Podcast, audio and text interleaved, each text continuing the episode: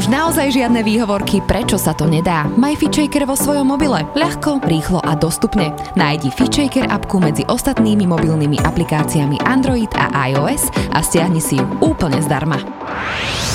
Zdravo a fit s FitShaker podcastom. Tento podcast ti prináša virtuálne fitko FitShaker.sk, kde nájdeš stovky videí s profesionálnymi lektormi a fit inšpiráciu v podobe množstva skvelých receptov, článkov a kníh.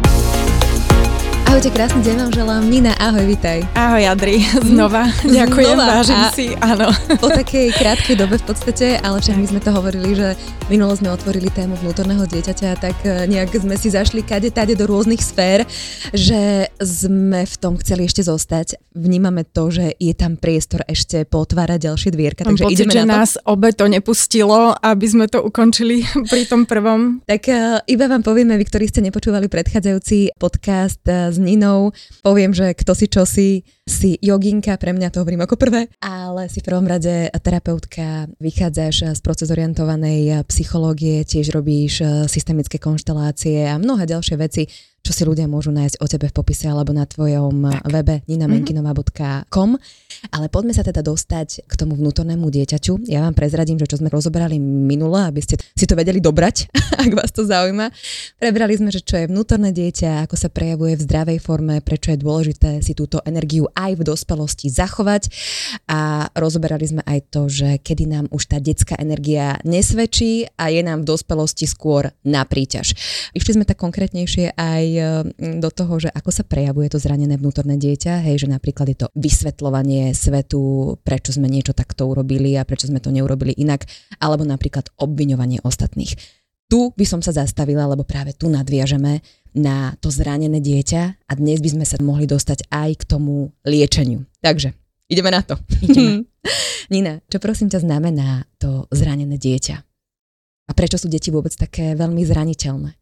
My sme si už hovorili, že vlastne tou detskou postavičkou sme všetci a že z nej vlastne všetci bez výnimky odtiaľ pochádzame, čiže to dieťa máme v sebe a nesieme si celým životom všetci. A keď rozprávame špeciálne o zranenom dieťati, tak je to vlastne čosi, nejaký priestor našej osobnosti, kde vlastne my sa dotýkame toho, čo sme zažili a dotýkame sa samozrejme aj všetkých krivd, ktoré sa nám stali, aj všetkého nepekného, čo sme zažívali, ale aj všetkého toho, čo sme prebrali zo strany alebo spoza chrbta, zo strany našich rodičov a čo nám doslova nepatrí, neslúži a nemusíme to niesť, len o tom nevieme. Mhm. Takže zranené deti sú tie, ktoré Niektorí dospelí to vedia, že v sebe takéto zranené dieťa nosia a že idú do tých e, detských reakcií presne takých, ako si ich spomínala, či už neustále argumentovanie alebo vyviňovanie sa, alebo naopak obviňovanie iných, alebo takéto žitie v kryúde. A sú aj dospelí ľudia, ktorí ani nevedia, že majú v sebe zranené dieťa, ale ako keby nasledujú nejaké vzorce, sú lojálni voči niečomu alebo vystupujú voči svetu tak, že akoby nestoja za sebou, nestoja si sami za sebou a stále sú pod vplyvom alebo v moci nejakých vzorcov, ktoré už nie sú ich a patria práve tomu zranenému dieťaťu. Čiže pre mňa tá téma a jej otváranie je dôležitá preto, že niekto to vie pomenovať, prežívam nejakú traumu alebo viem, že to stále v sebe nesiem, že sa k tomu vraciam, že sa mi niečo vynára, ale veľa z nás ani nevie, že také niečo nesie a robíme to. Nina, sú nejaké také naozaj fatálne druhy správania, ktoré sa naozaj odrazia vždy na tom dieťati? Že môže byť také, vieš, jemné podkopávanie, nejaké ponižovanie možno zo strany rodičov, ale keď to ty vnímaš, že je niečo také, čo vieš, že juj, toto si bude musieť tento človek v dospelosti riešiť? No tak v podstate je to všetko to, čo ťaha dieťa z jeho nedetského sveta do sveta dospelých. Čiže Mhm. kedykoľvek sa dieťa postaví do väčších topánok, než mu prináležia, oblečie si väčšie šaty a, a tvári sa, že je na úrovni dospelých, alebo sa tak tvária dospelí, že ho tam volajú, tak eh, to je vlastne miesto, ktoré nám ľuďom nepatrí, nesvedčí a nevieme z neho prosperovať, nevieme z neho načerpať silu. Sme v nejakej pozícii, buď sme záchranári, alebo niečo kompenzujeme, alebo niečo vyvažujeme, ale nie je to naše miesto. A sami vieme, na to netreba žiadnu veľkú psychológiu, keď nestojíme na mieste, na ktorom sa cítime dobre, tak nám dobre byť nemôže. preberáme vlastne nejakú rolu, Presne ktorá tak. nám nepatrí. Presne a tu sa tak. dostávame k systémike, s ktorou ty veľmi pracuješ. Mhm. A aj v tom minulom podcaste už sme tak e, jemne sa do toho dostali, že sme vychádzali aj z nejakých systemických princípov. Poďme si to teda vysvetliť, aby sme potom na to vedeli nadviazať. Tak a ja to slovičko trošku tak rozpustím, alebo vždy, keď poviem systemika, tak by som bola rada, keby si tí, ktorí nás počúvajú, predstavili pole alebo systém, čokoľvek, čom je viac ako jeden človek. Čiže my tu budeme hovoriť pravdepodobne o systéme rodiny, či už e, tej pôvodnej, od ktorej pochádzame, alebo teda našej súčasnej rodiny, ak tvoríme nejaký rodinný systém. Čiže ak máme partnera, deti a tak ďalej. A vlastne presne ako si povedala, alebo ako sme pomenovali obe, ak stojíme na mieste, ktoré nám neprináleží, tak preberáme vzorce alebo preberáme inými slovami batoh, ktorý je ťažší ako sme my sami. A ja vlastne možno pomenujem také tie úplne dva základné, o ktorých hovorí aj systemika. Dieťa sa rodí na tento svet, prichádza medzi dvoch dospelých, ale prichádza ako druhé v poradí. Prvý sú to rodičia. To je niekedy veľmi náročné, alebo nie také úplne samozrejme si uvedomiť, že my sme tu boli ako rodičia prví a potom prišlo to naše dieťa. Čiže my sme čo si vytvorili, my sme prečo si vytvorili priestor a ono do neho vstúpilo. Deti majú absolútne úžasne vyvinutú schopnosť, ktorou ten priestor naciťujú a to sú takí naši malí záchranári a oni sa veľmi rýchlo rozhliadajú naokolo a identifikujú si to prostredie, kde sa mám postaviť, kde niečo buď vyvážim, alebo kde možno niekoho zachránim. Čiže oni nejdú a priori, že kde mi bude najlepšie, ale oni naozaj sú také kývadielka v tom celom Mhm. systéme, že ho vyvažujú. A tu mi hneď prišla otázka, že ako to teda tí rodičia môžu hneď na začiatok e, nastaviť tak, aby to dieťa nemuselo okolo nich oscilovať a ono si muselo hľadať to miesto, ale aby to nastavili tí rodičia tak zdravo. Aj systemika používa veľmi racionálne, veľmi jednoduché výrazy. Dieťa patrí do svojej detskej izby. To znamená, tam má svojich plíšakov, tam má svoj svet, tam má tých kamarátov, či už fiktívnych alebo ozajstných, tam má svoj priestor, v ktorom sa cíti detsky dobre, lebo komunikuje s e, ľuďmi, bytostiami alebo svojimi hračkami, ktoré sú v podstate v úrovni jeho očí. Čiže komunikuje s rovnými. Ako náhle to dieťa vie, že toto je jeho priestor, a ono sa nemusí obzerať za seba a hľadať, že kde systém potrebuje vyváženie. To znamená, ak sú rodičia, a to vôbec neznamená, že musí byť medzi nimi harmónia.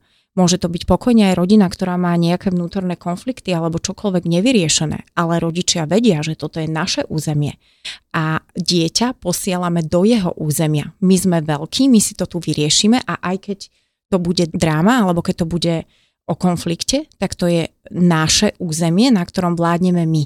A dieťa má zasa na svojom území dosť svojich vlastných problémov na riešenie, aby bolo dostatočne zaujaté jeho svetom.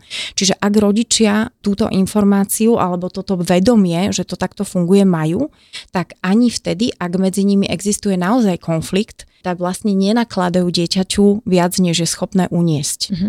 Poďme do konkrétneho príkladu. To znamená, mne tam hneď prvé naskočilo, že je tam nejaká nezhoda, čo sa úplne bežne deje a podľa mňa by sa asi aj hovorím o malé nezhode, malo diať, aby si to tí ľudia... Samozrejme, lebo- dynamika, konflikt Dynamika, patrí tak. k vzťahu. No. Mhm. Ako reagovať, poslať dieťa do izbičky, alebo... Nejde ani o to, že poslať dieťa do izbičky, lebo dieťa prejde do izbičky a vie, že sa niečo deje, Mhm. zostane nepokojné a tam sa naťahujú presne tie isté vzorce. Niečo sa tam deje, ja by som to možno mal vyriešiť, ja by som tam Ja možno... za to môžem. Áno, ja za to môžem, ja by som tam mala ísť, lebo oni to nevedia sami, tak určite ma k tomu potrebujú. Dieťa nevníma ten rozdiel. Ono samozrejme vníma, že rodičia sú veľkí, lenže rodičia sú tí, ktorí to potrebujú komunikovať. My sme veľkí, ty si malý. My dávame, ty príjmaš. Mhm. Ty nemôžeš vyriešiť v našom svete naše problémy, ani niesť naše bremená, lebo tebe narastli ramienka, ktoré ešte nám nesiahajú možno ani po kolená a ty to už uh, skúšaš. Čiže to ani nie je o tom, že poslať to dieťa do izby a separovať ho a robiť to potichu, lebo deti sú múdrejšie, ako my si myslíme a deti majú tak neskutočné senzory na vyciťovanie energie, že deti vedia čokoľvek Mhm. sa kde šuchne, len to nevedia do správnych slov a nevedia to pomenovať, ale vedia. A Čo teda urobiť? Čiže to je vlastne o tom, ja aj keď pracujem eh, s rodinami alebo s pármi, tak hovorím, nehrajte hry. Deti vedia. Deti lepšie zvládnu, ak im povieme, že máme s tatinom alebo máme s maminou nezhodu, máme konflikt, tak ako ty ich máš v škôlke, v škole, presne tak isto, ale my sme tí dvaja, ktorí to môžu vyriešiť. To nie je tvoj konflikt, ty ho nemôžeš riešiť za nás. Čiže ako keby veľmi jasne, veľmi jednoznačne komunikovať dieťaťu, kde je jeho miesto. Neskrývať hru, nerobiť to potichu po tajme, aby ono malo len veľa otáznikov v hlave, že niečo sa tu deje a ja to neviem presne chytiť. Ale byť v tom veľmi jasný. Na konflikty máme právo všetci. Bez toho, mm-hmm. tak ako si povedala, by nebol vzťah ani život, keby sme nimi ne- nešli. A ja si dokonca osobne myslím, že konflikt je častokrát posúvajúca záležitosť. A dieťa, ak, ak to pochopí, že to nie je niečo, čo je čo musí byť utajované, alebo ak to nie je niečo, čo a priori vytvorí niečo zlého, ale len rozbije nejaké stereotypy, tak to možno ľahšie potom príjme aj vo svojom dospeláckom živote. Mm. Čiže nejde o separovanie, ani o utajovanie, ale naopak systém vždy chce uznanie toho, čo sa deje. A keď konflikt je, tak je možno pre všetky zúčastnené strany oveľa jednoduchšie povedať, že tu je, áno, mm. je tu. To znamená, že tatino s maminou teraz si niečo potrebujú vybaviť, všetko je v poriadku, Možno aj tú Ako druhú vetu by som ešte by som aj spochybnila, lebo nie, v konflikte nie je nič v poriadku. V konflikte sme rozhodení, v konflikte sme v emóciách. Uh-huh. Ale jednoducho povedať, tatino s maminou majú teraz konflikt, hneváme sa jeden na druhého a ja to premostím na to, lebo ja pracujem, ak nestávam konštelácie v skupine živých ľudí, uh-huh tak používam figurky. Uh-huh. Deti mi na to neskutočne dobre reagujú. Ja keď e, pracujem terapeuticky s dieťaťom a vyťahnem tieto figurky a poviem im úplne jednoducho vetu postav, ako to vo vašej rodine vyzerá. My dospelí nad tým sedíme, hľadáme, chceme si byť istí, že to staviame dobre a dieťa absolútne bez zábran chytí tie figurky a presne postaví tu je mamina, tu je tačino, tu som ja. A väčšinou je to tak dokonale jasný obraz a tak veľa hovoriaci, ale vrátim sa teda k tomu, čo bolo zadanie, že deťom vlastne len ukázať, že dospelí sú veľkí, tam sa deje konflikt, dieťa je malé a vlastne v tom konflikte nemá žiadnu úlohu ani rolu a už vôbec nie ani právo, ani povinnosť ho riešiť. Čiže deti potrebujú vedieť, kto nesie zodpovednosť. Niekto má vinu, uh-huh. ani kto urobil chybu, ale kto nesie zodpovednosť. Čo by si ty povedala svojmu synovi, ak by si ty mala konflikt eh, so svojím eh, mužom? Že ja, ja ako keby veľmi túžim po tej vete, konkrétnej.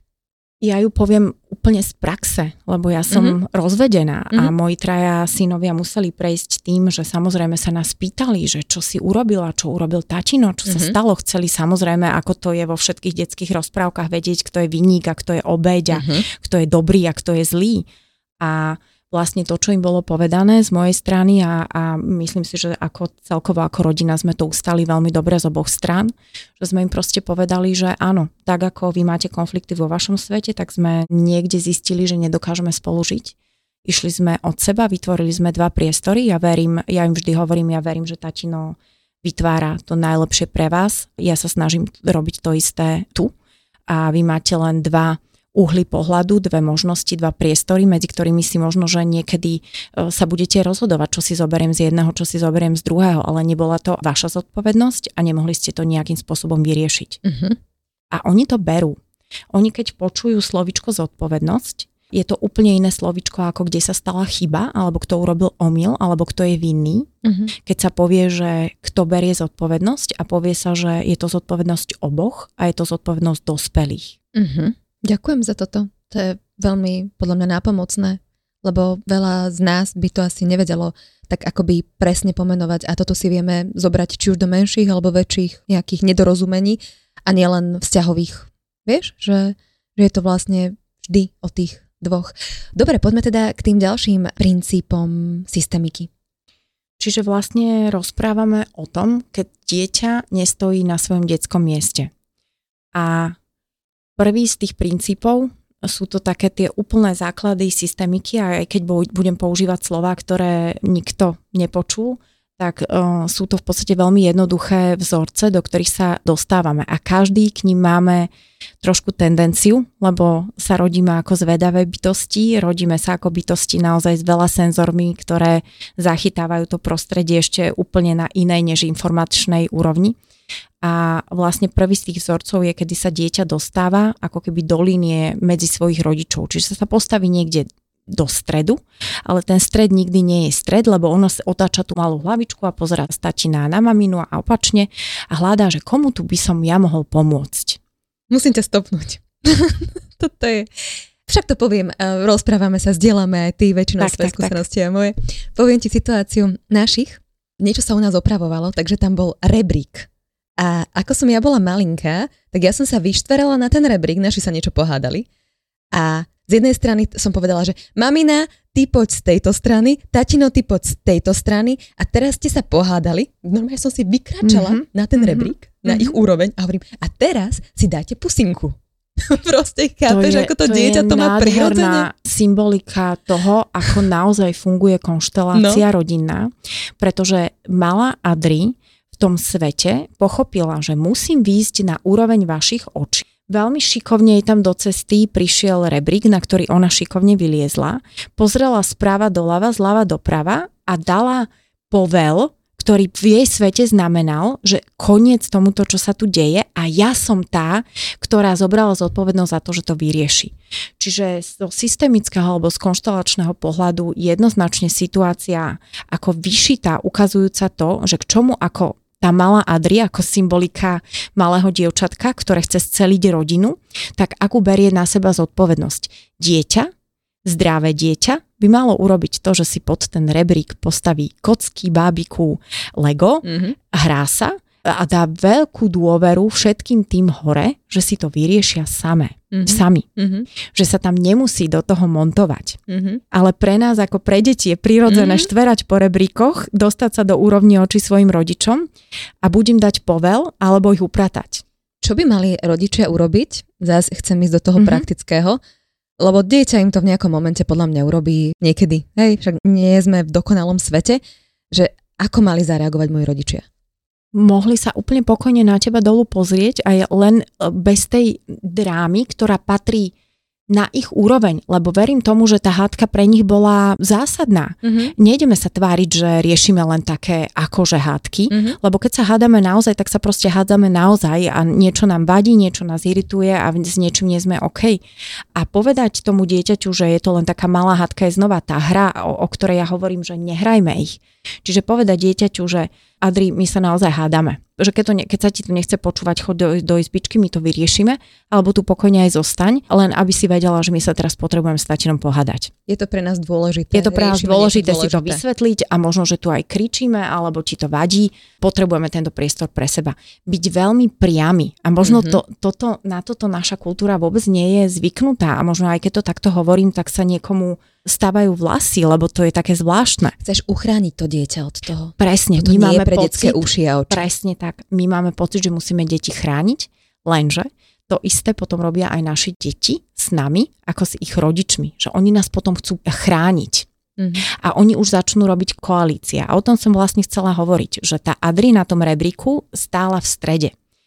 Ale väčšinou sa to deje tak, že to dieťa na tom rebríku sa pozrie z maminy na tatina a naopak a povie si, že aha, tak tento je silnejší, toho chrániť netreba a ona je slabšia. Alebo naopak. Mm-hmm. A prísunie sa k tomu, ktorého si ono identifikovalo ako slabšieho a tam robí parťaka. Tam robí záchrancu, tam robí štít, tam robí ochranu a v tom svete si to tak nejako samo identifikuje, že kde ho je treba viac mm-hmm. a vytvorí s rodičom koalíciu, ktorá možno v tej chvíli tomu rodičovi aj vyhovuje, lebo to nevie proti tomu druhému partnerovi vyriešiť dospelácky, tak si častokrát tie naše deti aj voláme do tej pozície a ani o tom nevieme, že sme ich tam zavolali.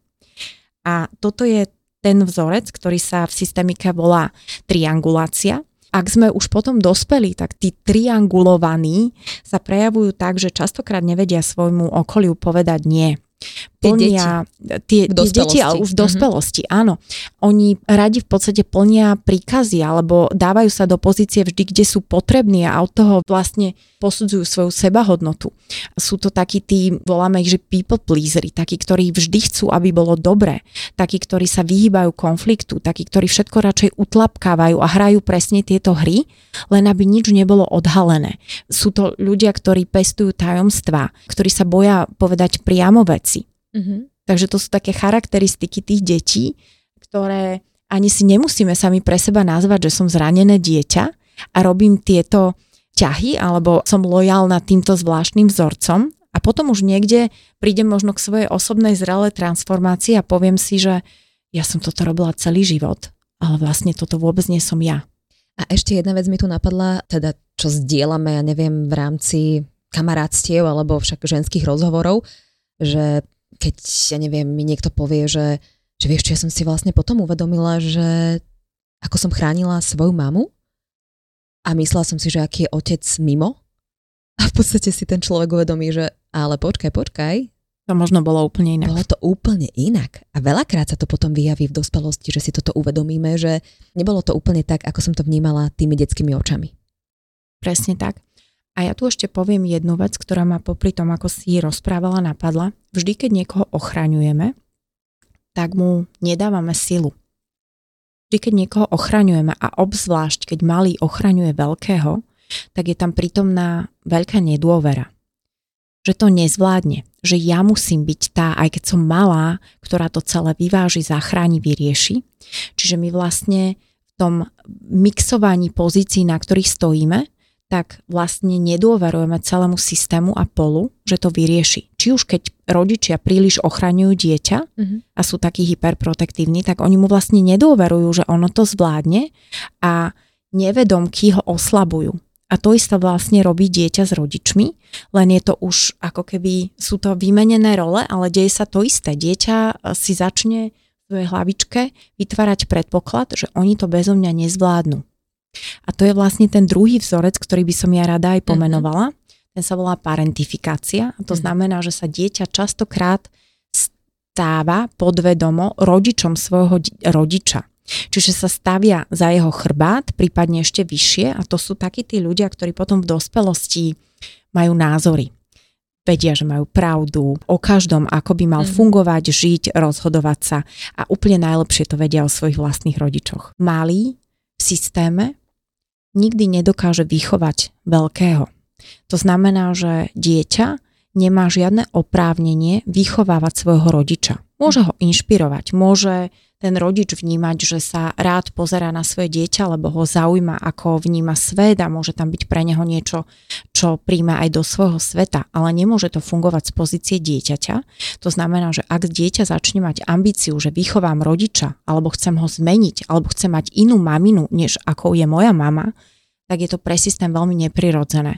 Čiže systém to vlastne zastavuje a tým, že potom sme iritovaní, na tých rodičov sa pozráme s dešpektom, neuznávame im ich miesto. Uh-huh.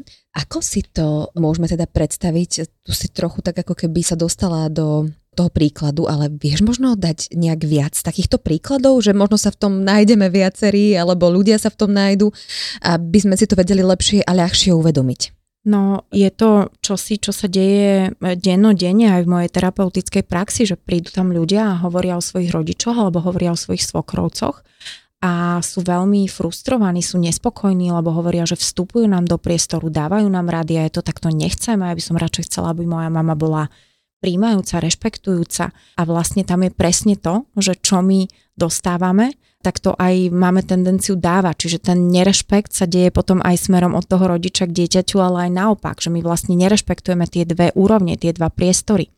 A to, čo som chcela povedať v prospech systemiky, a mne to teda prinieslo definitívne, že ja som si vďaka tomu, že som sa pozrela na svoj život nie ako na vytrhnutú cestu, ktorú si žijem len podľa svojich nejakých volieb a predstav, ale že som vlastne tu, vďaka tomu, že tu boli moji rodičia, starí rodičia, moja celá rodová línia, že som si uvedomila samu seba v kontexte všetkého toho, čo sa muselo udiať, aby som tu ja bola. Hm. A je také jedno nádherné systemické cvičenie, v ktorom človek stojí ako dieťa svojich rodičov, vnúk svojich prarodičov a aj to pomenúva. Keby sme sa postavili pre zrkadlo, len každý by si povedal sám za seba, som Nina a som dcerou Soni a Petra, som vnúčkou Ondreja a Alžbety a Zdenky a Imricha a išiel by takto po svojej rodovej línii ďalej, tak naozaj, ak by si každý, verím, že toto cvičenie sám pre seba urobil, že by ho zaliala veľká vlna takého čoho si, čo ja nazvem možno uznanie, že sme vlastne, sme jeden z a bez nich vzadu nech robia akékoľvek chyby. Nech by žili životy, s ktorými sa my vôbec nemusíme stotožňovať, ale sme ich potomkovia, sme ich následovníci. To znamená, že bez uznania toho, čo sa dialo a že to oni v tej chvíli robili najlepšie, ako vedeli, mm-hmm. tak by sme my neprišli na tento svet a nemohli stáť tak, ako stojíme. Mm-hmm. Takže tým som sa len snažila vysvetliť to, že dieťa rodiča vychovať jednoducho nemôže, že to hovorí proti životu. Mm-hmm. A ešte by som sa dostala k tomu rodovému, ale ešte predtým by som od teba chcela počuť jednu vetu. Keď sa deje to, že ja sa tam mm, postavím vyššie ako ten rodič a tá je tiež v systémike veľmi taká pekná a možno aj nápomocná, že už keď ja mám takú nejakú sebareflexiu a vnímam, že sa možno k mamine alebo k tatinovi staviam tak, že sa vyvyšujem, tak si to môžem aj tak nejak v mysli povedať. Taká rituálová veta v podstate. Ja som malá, ty Áno, si... to je úplne taká naj, najzákladnejšia systemická veta. Ja som malá, vy ste veľký. No. Ja príjmam, vy dávate. A mhm. teraz to nie je v zmysle hmotných vecí, Áno. ale v zmysle energie. A život takto naozaj funguje. Rodič dáva, dieťa berie, dieťa príjma rodič je veľký, deti sú malé, funguje mm. to v zvieracej, v ľudskej ríši a je to veľmi prírodzená veta a my ju už berieme ako čosi samozrejme, ale keď sa voči deťom povie, a ja to často ako matka hovorím mojim chalanom, ja som veľká, vy ste malí, mm. ono je to pre nás už tak samozrejme veta, že nevnímame jej váhu a jej obrovskú hodnotu a dosah. Deti to vedia. M- moji synovia sú toho úžasným príkladom, že ja keď tú vetu poviem, tak sa čosi energeticky zmení, že zrazu akoby každý má svoje miesto, každý vníma, čo je na jeho mieste jeho zodpovednosť. Mm-hmm. Čo keď sa udeje to, že niekto má 30, 40, 50 rokov a stále sa vracia k tomu a možno aj vyčíta, možno slovne, možno len tak nejak to rieši vo svojom vnútri, toto mi nedal môj otec, toto mi nedala moja mama a práve preto sa mi nedarí vo vzťahoch, práve preto mi toto nejde a moji rodičia ma mali ešte toto naučiť a toto by mi mali dať, že čo vtedy možno a úžasné, že to Adri hovoríš, lebo vlastne my sme síce pomenovali, že ľudia žijú v kryude alebo ľudia žijú vo vyviňovaní, ale teraz si dala presné príklady toho, čo sa deje my si to málo kedy uvedomujeme, že vlastne používame presne toto moji rodičia mali zlý život, alebo zle ma vychovávali, alebo nestarali sa o mňa, alebo sú rozvedení, alebo niekto z nich je alkoholík. Takže ja mám dôvod viesť svoj život takto. Čiže to je typický príklad vyvíňovania. Mm-hmm. To znamená, že on je stále v svojej detskej krivde. Buď ten muž alebo žena žije v detskej krivde, že toto sa mi stalo mm-hmm. a ja som toho vlastne obeťou. Mm-hmm. Mne sa veľmi páči, že Tole povedal, že áno, moja matka mi nikdy nedala prijatie, nikdy ma možno nemala ani rada, ale že čo keby som jej teda ako ja dospel, dospela, keď sa postavím do tej svojej dospelej energie, ja dal to prijatie, keď už mám to uvedomené. Je to nádherná veta, lebo ono to nemusí fungovať e, v tom kontexte presne takto, tak recipročne, že keď ja som nedostala, tak tomu človeku to dám, či už je to matka alebo otec.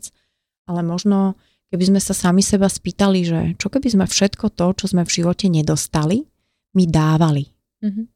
A vôbec to nemusíme dávať tým rodičom, niekedy to nie je možné, niekedy to proste nedokážeme. To, lebo tam máme tak veľké zranenie, mm-hmm. že nedokážeme niekedy proste splatiť človeku, ktorý nám ublížil, nedokážeme na facku odpovedať láskou alebo chlebom, ale môžeme to robiť voči komukolvek, kto nám príde do cesty a my to splatiť môžeme a na toto systém reaguje a funguje veľmi dobre. Čiže táto toleho veta, mm-hmm. ja ju len trošičku rozširujem, otváram, ale je nesmierne pravdivá. Mm-hmm to, že sme niečo nedostali, neznamená, že to nemôžeme dávať a že to nemáme. My len sme neboli možno naučení s tým pracovať.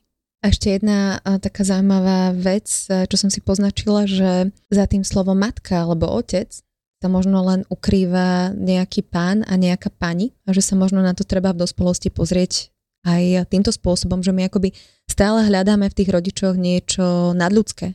Presne. A oni sú len úplne obyčajné bytosti, úplne obyčajní ľudia, ktorí, my sme im prišli do života, ja neviem, keď mali 20 rokov. A, a neboli na to vôbec pripravení. Neboli na to absolútne mm-hmm. pripravení. A sú to stále len ľudia. Presne tak, ja ďakujem, že to sem vnášaš, lebo toto sú moje najväčšie systemické objavy, keď som si povedala, že a ja znova použijem svoj vlastný príklad, lebo som dlho riešila seba ako v úvodzovkách poviem takú oteckovú dceru, ktorá sa stále snažila naplňať predstavy, stále dosahovať nejaké ciele, výsledky a stále som sa cítila byť nevidená, nepočutá, som cítila takú tú krivdu voči otcovi a v jednom systemickom cvičení som zrazu mala presne tento objav. Veď to je vlastne taký starý pán, ktorému som sa tak nejako udiala Mm-hmm. On o mojom svete naozaj, že nemal odkiaľ vôbec tušiť. Ja som si tam prišla tie všetky jeho očakávania a oni ani tam vôbec neboli. On ma len mal takým svojim chlapským spôsobom rád. Mm-hmm. A keď som zrazu toto uvidela, tak mi prišlo, prišlo mi veľa lásky, prišlo mi veľa aj takého odľahčenia. Smiešné, nie? Smiešné, áno, veď nás nikto nikdy neučil, aké, aké to je byť rodičmi, prečo by to mali vedieť naši rodičia mm. a prečo by sme my ich z toho mali vyniť, že to nedali. No tak to nedali, ale to neznamená, že ja nemôžem byť láskavá alebo rozdávajúca lásku, alebo naopak. Ja teraz toho starého pána, ktorý je teda môjim otcom, boskam s takou láskou na čelo a si tak hovorím, že táti, ty si to tak strašne nevedel. je strašne super, že? Jaj, bože. Ale na druhej strane, akože je to super, že sa na tom smejeme, že prichádzajú tie momenty, ale vieš, keď si v nejakej tej kríze a cítiš to v každej bunke tvojho tela, že neviem, že ti ten vzťah s tou maminou nevychádza, že tak túžiš potom, hej, že tak jednoducho ty si sa macerovala v tej mamine, vieš, v tej maternici 9 mesiacov, ona ťa vlastne vychovávala a tak ďalej, takže Takže asi aj uznať aj túto druhú stranu, že máme to tam pozapisované v tej DNA a na druhej strane potom, keď ti vyskočí, že ja už som fakt zodpovedná za svoj život, alebo mohla by som... Presne a ono to je len ukázanie takých dvoch rovín, lebo naozaj sú to starí páni alebo panie, tí naši rodičia, ktorí to dávali lepšie a horšie, to je úplne jedno, ale, mm. ale je to tak a uvidieť ich v kontexte ich života. Že napríklad si niekedy predstaviť, že tá naša mama nie je teraz chvíľku naša mama, ale je to pani menom Sonia, ktorá mala takýto osud a z niekade utiekla, mala takýto život, motali sa okolo nej títo ľudia, takto sa rozhodla, takto sa nerozhodla, toto urobila. Tak veľmi neosobne, ako by sme mm-hmm. čítali nejakú knihu alebo pozerali biografiu. nejaký film alebo biografiu, tak zrazu už v, v tom momente tam vstúpi odľahčenie. A ešte poviem druhú vec, ktorú si ty tiež spomenula, že tu ich nadprirodzenosť, a tu si aj nechajme, lebo to sú naozaj mm-hmm. bytosti, ktoré nás privedli na tento svet a my dar života nemáme ako splatiť, lebo to je ten najvyšší možný. A, ale nechajme si tú energiu toho. Možno tam ani nevkladajme tie Sone a tých Petrov, mm-hmm. ale vložme tam tú rodičovskú energiu a ja musím povedať za seba znova taký smiešný príklad toho, že ja keď sa dostávam do nejakého nekomfortu alebo cítim strach alebo som v situácii, na ktorú nie som zvyknutá a, a bojím sa, mne úplne podvedomo ide do mysle slovičko mama. Mm-hmm. A, a to ja nemyslím Soniu. Ja myslím naozaj tú materskú energiu, tú nejakú silu, ktorá viem, že za mnou stojí a na ktorú som sa vďaka systémike naozaj napojila, že ja si nepredstavím toho človeka, tú ženu, ale ja si predstavím len, čo pre mňa energia slovička mama znamená a mňa to naozaj posilní. A toto je nádherné, čo hovoríš a poviem to aj ja, čo som počúvala v nejakých iných rozhovoroch, že ako to napríklad majú indiáni že to naozaj tam nie je, že táto mama ako persona, ale je tam, že tak. matka zem, tak. alebo to vyživujúca, tak. presne tá energia, o ktorej vlastne hovorí, že aj ty, že je to jasné. A potom je tam ten otec, to niekto môže si dať za to vesmír, Boh, a za tým už nebude žiadny, žiadny áno, smiešný áno, pán. Presne, to nie je vyššie. Presne tak. Že ho Pierre Lachaise ho nazýva, že veľký gentleman. Mm-hmm. A znova mi to príde také, také smiešne, že čo je viac ako teda tá matka zem, ako to, čo nám dáva život a potom ako ten vesmír, ktorý to v podstate akoby aj celé riadi. Teraz to možno znie trošku ezotericky. Ono nám to, Adri, totiž to pomáha, ak ideme trošilinku vyššie, ak ideme nie do ezoteriky, lebo ja toto nevnímam ako ezoteriku, aj to, aké to tak znie. To je len odstup. To je len, keď vidíme z tých našich malých pozícií, mm. ktorých sme naozaj od tých rodičov očakávali nemožné, a oni nás sklamávali, alebo my sme ich sklamávali. Keď vidíme na tento malý svet a tie naše problémy a hádky a konflikty a, a nedokonalosti, keď vidíme už len okročik vyššie, tak zrazu tam vidíme, že ten systém funguje inak. Každý tu má svoju mamu, otca a už aj Rufus písal, že aj v plánom dome dobré dieťa nájdete. Že vlastne to, akých sme mali rodičov, určite vplýva na to, akými sme ľuďmi, ale nie sme obeťou toho, čo sme zažívali. A kedykoľvek sa do tej väčšej zrelosti alebo do toho odstupu dostaneme, tak môžeme odkročiť. Uh-huh. Opäť odkážem na toho Piera a na jednu situáciu, o ktorej hovoril, lebo som počúvala jeden e, tiež veľmi zaujímavý podcast a on hovoril, že bolo 13-ročné dievčatko, ktoré sa pomočovalo. A že teda ho doviedli k nemu, samozrejme bol tam nejaký zlý vzťah s matkou a ona si takto uzurpovala jej e, pozornosť. A on jej hovoril veľmi jednoducho, že lebo hneď mu prišlo teda, že videl, že tá matka je strašne chladná, tak hneď z prvej, keď ju teda stretol. A a tak si posadil to dievča a úplne akože natvrdo jej povedal, 13-ročná dievča, že, že počuj, je to preto to, je to preto to, ale ty sa rozhodni, či takto sa chceš prejavovať a v konečnom dôsledku robíš sebe zle. Lebo ty máš potom komplikácie s tým a necítiš sa dobre, si Nádherný, zahambená. A predstav si, že ono to príklad. prestalo mm-hmm. to. Ono to jednoducho prestalo, že je tam Lebo to rozhodnutie. on dal tomu dievčatku do rúk možnosť voľby no. a nie pozíciu obete. Mm-hmm. A toto, ak by z tohoto podcastu mala výsť len jedna jediná zmysluplná veta, tak je to tá, že áno, sme súčasťou rodových línií, sme potomkami našich predkov, nesieme občas veľmi ťažké a veľmi náročné bremená, ale nie sme obete toho a je len našou voľbou, rozhodnutím, kedy s tým chceme niečo urobiť. A sú osudy a sú príbehy kde sa to ani nemá šancu podariť úplne, ale krôčik po krôčku k tomu smerovať môžeme bez výnimky všetci. Mm-hmm. Čo možno Nina robiť, že áno, mám túto silu, mám toto uvedomenie, ale veľakrát proste padnem znova na tú hubu.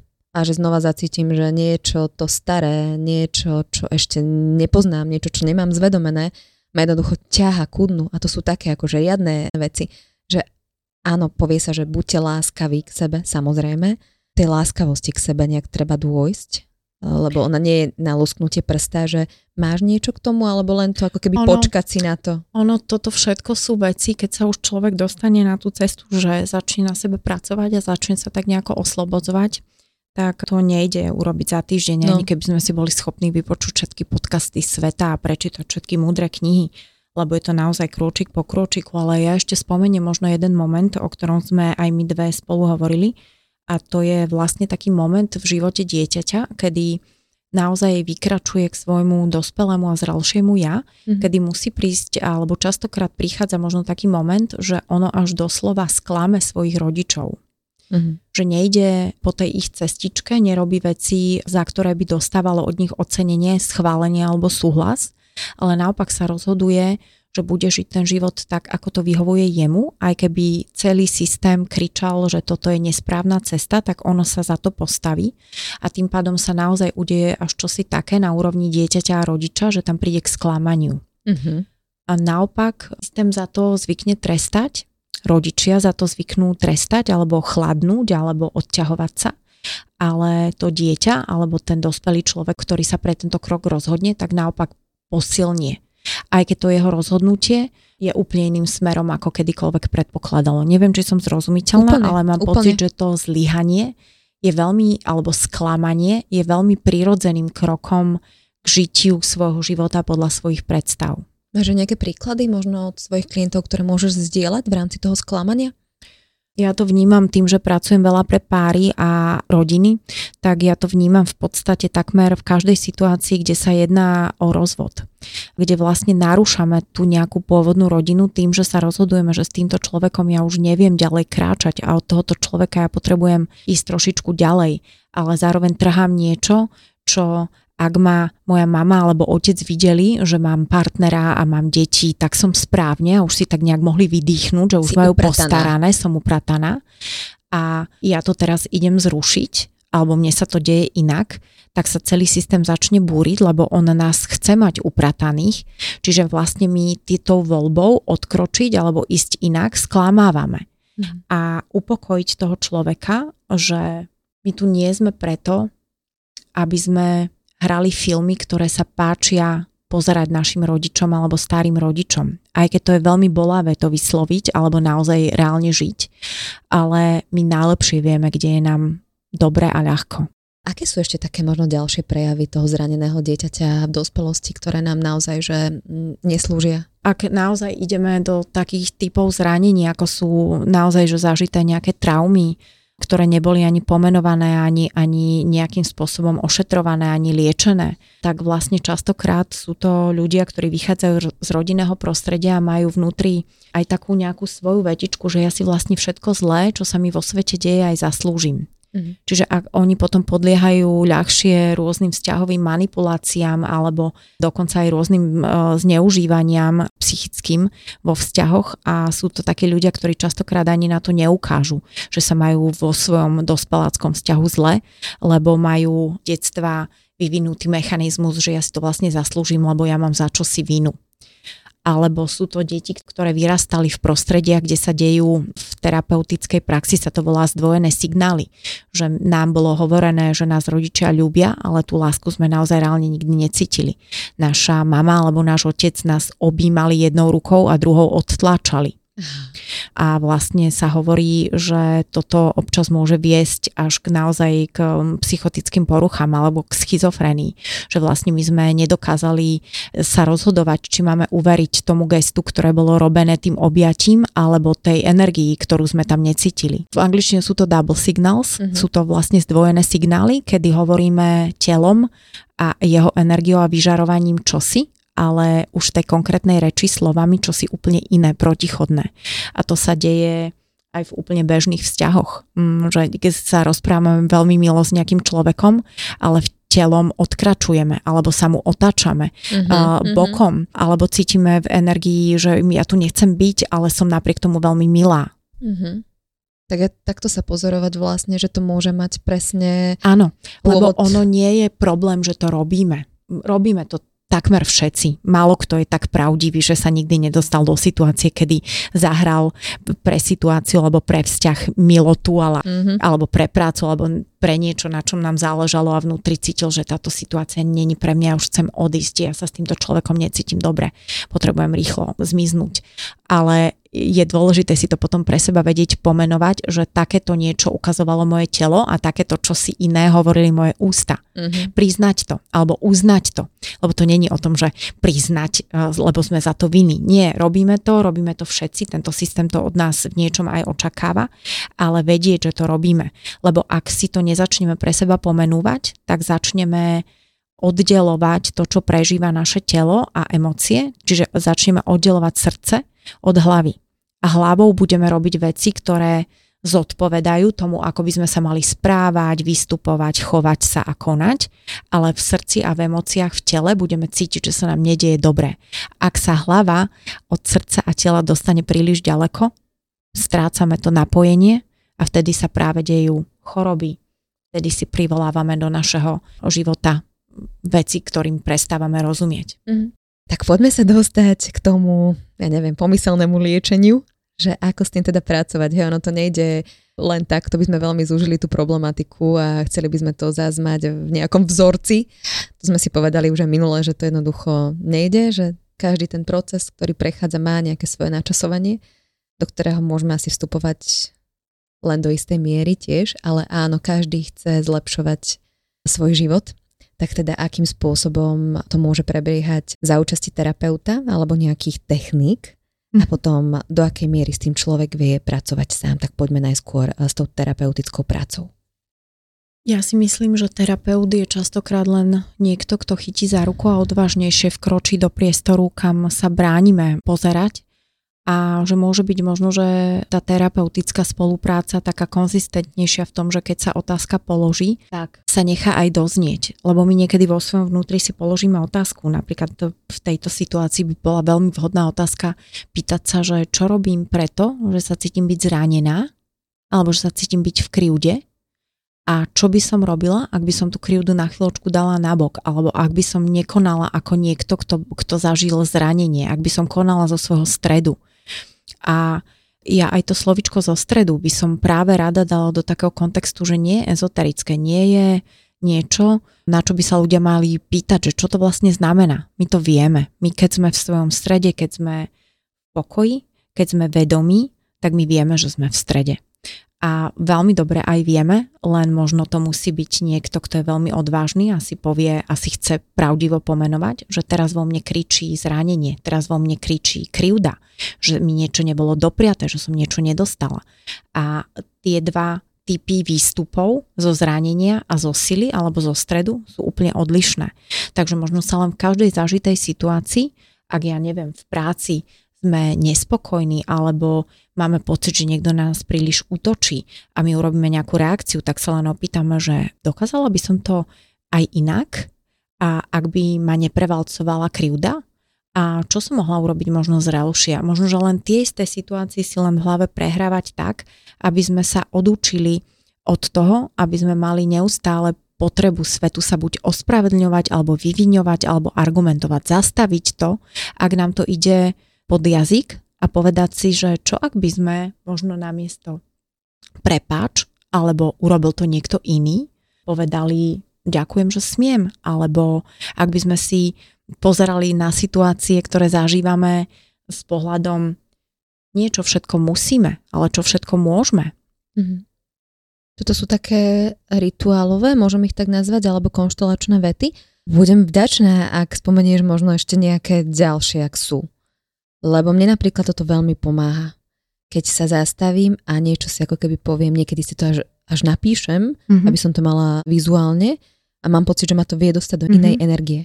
Áno, v konšteláciách sa používajú rituálové vety, ktoré vlastne upratujú ten systém a jedný z nich sú napríklad presne tie, ktoré si už tu spomenula počas tohto podcastu, že len uvedomenie si, že kde stojíme.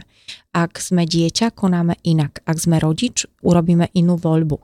Ak sme manželka, rozhodujeme sa inak alebo robíme iné aktivity a ak sme len žena sama za seba, tak robíme čosi iné. Čiže upratať si aj ten svoj svet rôl, ktorý máme, aj si určiť výšku toho, kde stojíme a voči komu vystupujeme.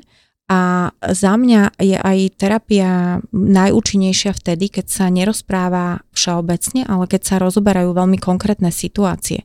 Kedy sme voči tomu nášmu rodičovi zareagovali možno tvrdšie, alebo sme boli veľmi kritickí, tak my to môžeme akoby upokojiť tým, že vlastne aj spätne častokrát povieme, že, že nebola to moja úloha ťa vychovať alebo povieme rodičovi, že ja, toto je môj priestor a ja si veľmi vážim všetky tvoje skúsenosti, ale v mojom priestore ja to chcem inak. Mm-hmm. Ja vždy ľudí posilňujem v tom, aby sa aj spätne vrácali k situáciám. Lebo my si niekedy myslíme, a častokrát mi to aj klienti hovoria, o to už bolo pred týždňom alebo pred dvoma týždňami, to už je trapné sa k tomu vrátiť. Mm-hmm. Nikdy nie je trapné sa vrátiť k situácii, z ktorej by dokonca mohli mať e, prospech obaja, ak by sa potom už v pokoji objasnila a možno len úplne jednoduchým vysvetlením ja aj častokrát, keď pracujem s pármi, mám tam oboch, oni majú pocit, že stoja pred rozvodom a ja im poviem, že tu sa vôbec nič, čo sa deje, nedieje v mene nelásky. Tu je naopak veľa, na streche je veľa lásky, len s ňou neviete narábať tak, aby ste si ukazovali tak, ako to ten druhý potrebuje. A my to celé v tom našom síce najlepšom vedomí alebo svedomí dokážeme prekrútiť tak, že sa obetujeme alebo nepomenúvávame veci, nie sme priami a necháme toho druhého len tápať, alebo naopak sme pri veľmi priami a zraňujeme a tlačíme a nevieme nájsť tú spoločnú reč, ale častokrát sa rozchody, rozvody a straty nedejú, pretože tam nie je láska, ale pretože s ňou nevieme narábať. Vlastne aj systemika hovorí, že lásky je všade a vždy dostatok, aj prebytok, len to naše umenie žiť je práve o tom, aby sme sa s ňou naučili pracovať. Ja si myslím, že máme. Nina, ďakujem ti veľmi pekne. Ešte niečo, čo máš pocit, že by sme mohli dodať? Ja len dúfam, že to padne tam na tú úrodnú pôdu, kam má. Ďakujem za všetky otázky, lebo mám pocit, že sme znova išli aj do vysoká, aj do široká, aj do hlboká. A ďakujem za tú úžasnú možnosť. Ja ďakujem tebe veľmi pekne. tak počuli ste sami, Všade je veľa lásky a majte krásne letné dni. Ahojte, čau. Počúvali ste Fitchaker podcast. Ja som Adriš Pronglová a teším sa na vás na budúce.